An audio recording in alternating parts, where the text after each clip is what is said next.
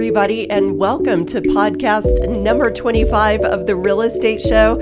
I'm Sherry Selley, and with me is the amazing, the talented, and the fly fisher woman, oh. Judy Steenland. Yes, I have a new title. she has a new title because, you know, we're both learning the skill, but I have to say, Judy has blown me away because she actually caught a rainbow trout by herself without a net and she hooked that fish. She unhooked that fish with her bare hands and she survived. A story that it's not my story to tell and we don't have to talk about it all here, but let's just say the glorious part of that day was it of you catching that fish? That made it all worth it. and I feel very accomplished. You are accomplished in so you. many ways. Not only are you a real estate rock star, but and a designer, but then you can go out and you can just battle it out with the fish and you'll win. well, it's very therapeutic. I highly recommend it.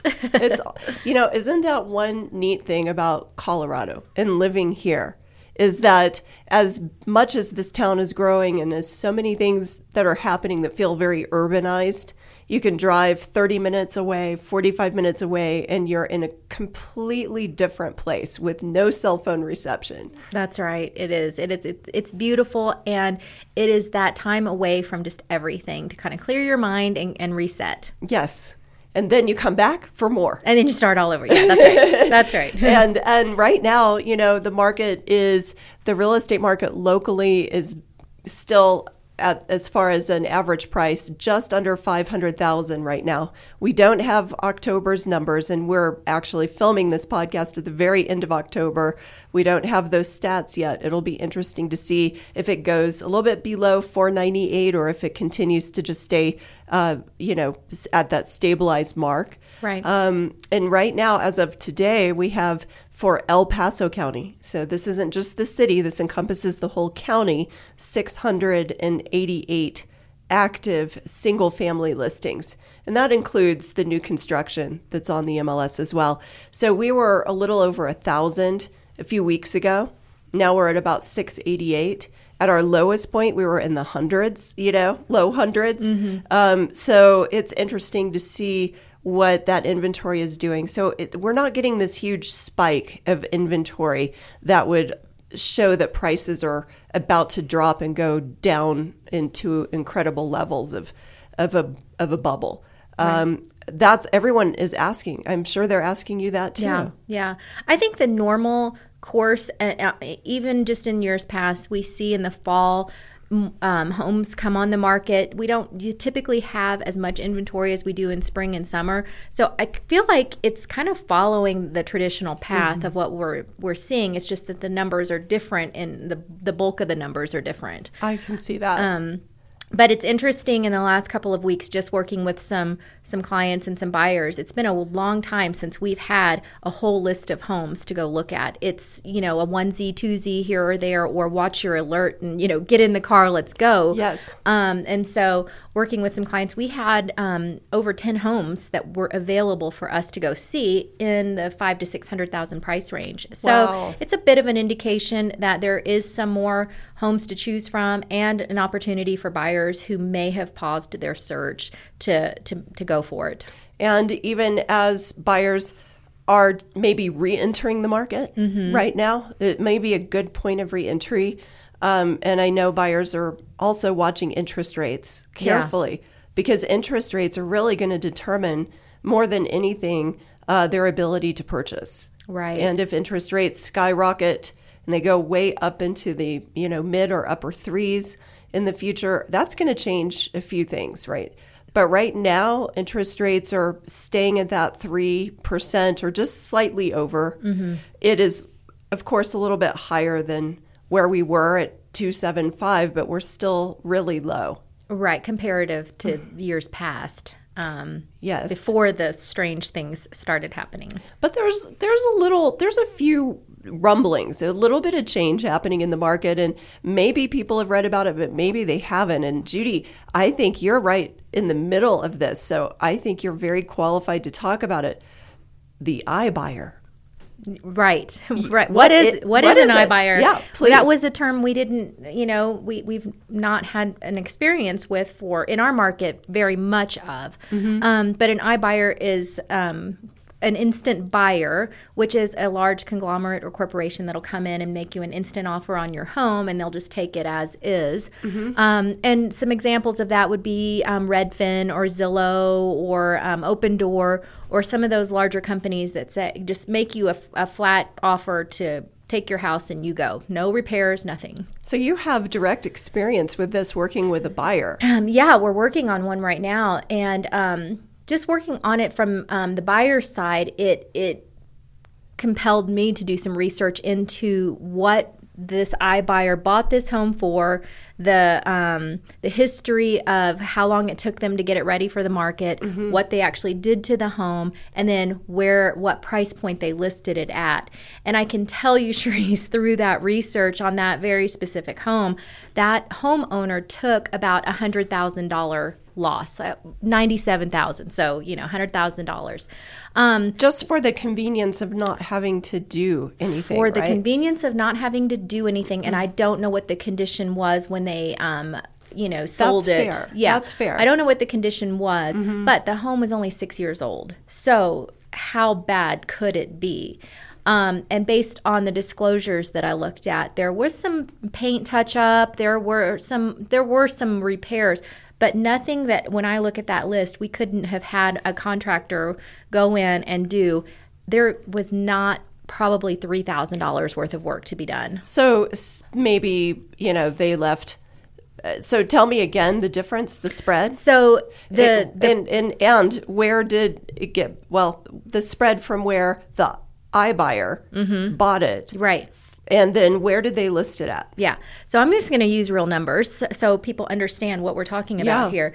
So the um, the home was probably worth the market value was in the mid 500 range. Mm-hmm. The iBuyer came in and bought the house for the low in the low 400s, and Wow. turned around did probably and i'm being generous here maybe $3000 worth of repair work they put the house back on the market for $630000 Was anything at six hundred and thirty thousand in that neighborhood? No, when you run the numbers for that neighborhood, the numbers should have been in the mid 500 range.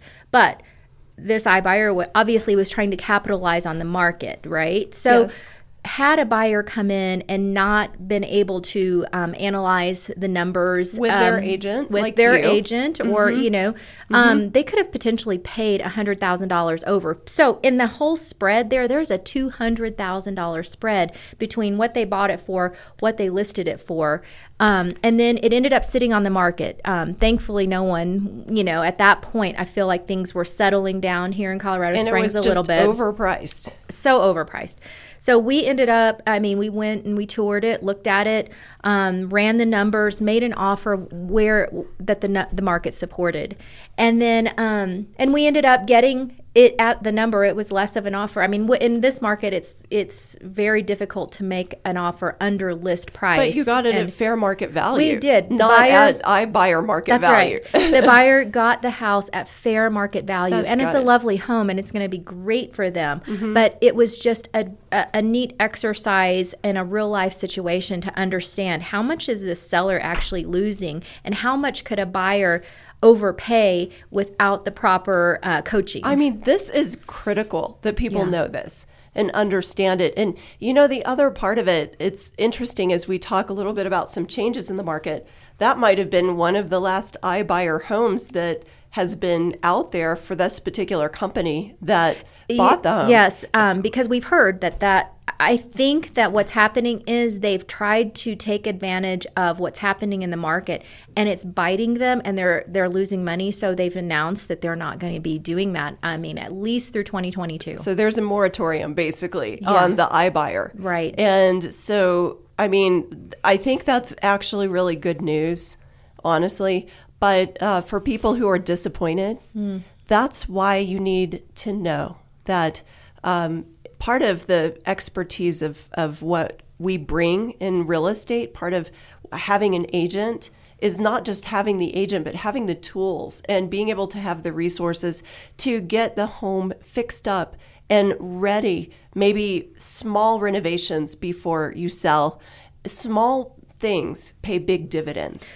We Right. always want to see the seller maximize their profit, not to get ripped off by a company that doesn't care about them and they're just a number to that company and they're not following the story of, of what that seller is trying to accomplish or or the things that actually can be done. Pretty you know some people are just overwhelmed because they're they don't they don't understand the cost of things and they're afraid. Mm-hmm.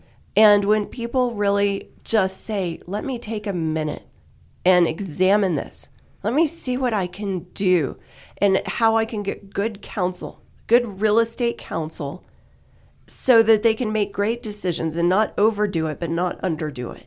Right. to get well, and to home be able to communicate to a buyer in good faith and in good conscience that these things have been done and this is fair market value. Absolutely. This home is worth this. These are not cosmetic, just lipstick jobs. These are real things that make this home worth the price. That's amazing. So guess what? Guess who doesn't have a moratorium? Real estate agents. That's right. and we are we are grateful for years and years of being able to walk the marketplace with people in a way that where people become like our our our family almost That's yes. they that's right. trust they it's it's a living breathing relationship you cannot replace that with a computer click Yeah. it just there is no replacement. So um, I'm I'm grateful that you know agents are standing the test of time, Right. even in And- good markets or hard ones. Yeah, and now more than ever, pricing a home correctly and then being able to counsel our buyers because if we see more inventory coming and we we're not pricing strategically, Yes. then we're doing the seller a disservice. such a true point, Judy. yeah. So it's time to be strategic. It's not time to be afraid, but just be smart. That's what we want to help you with. So thank you so much, everybody, for tuning in. And if you're not a part of the Colorado Springs market, I hope you're getting something out of it for your marketplace. And if you need a trusted agent in your marketplace, reach out to us. We want to help you find somebody that uh, can walk alongside of you that you can trust. Well, heck, Cherise, even in any other market, we're happy to answer questions, and we can Yeah. connect them with our partners in all any state here in the United States. That's 100% right. Yeah. So thank you so much for tuning in, and we will catch you next time.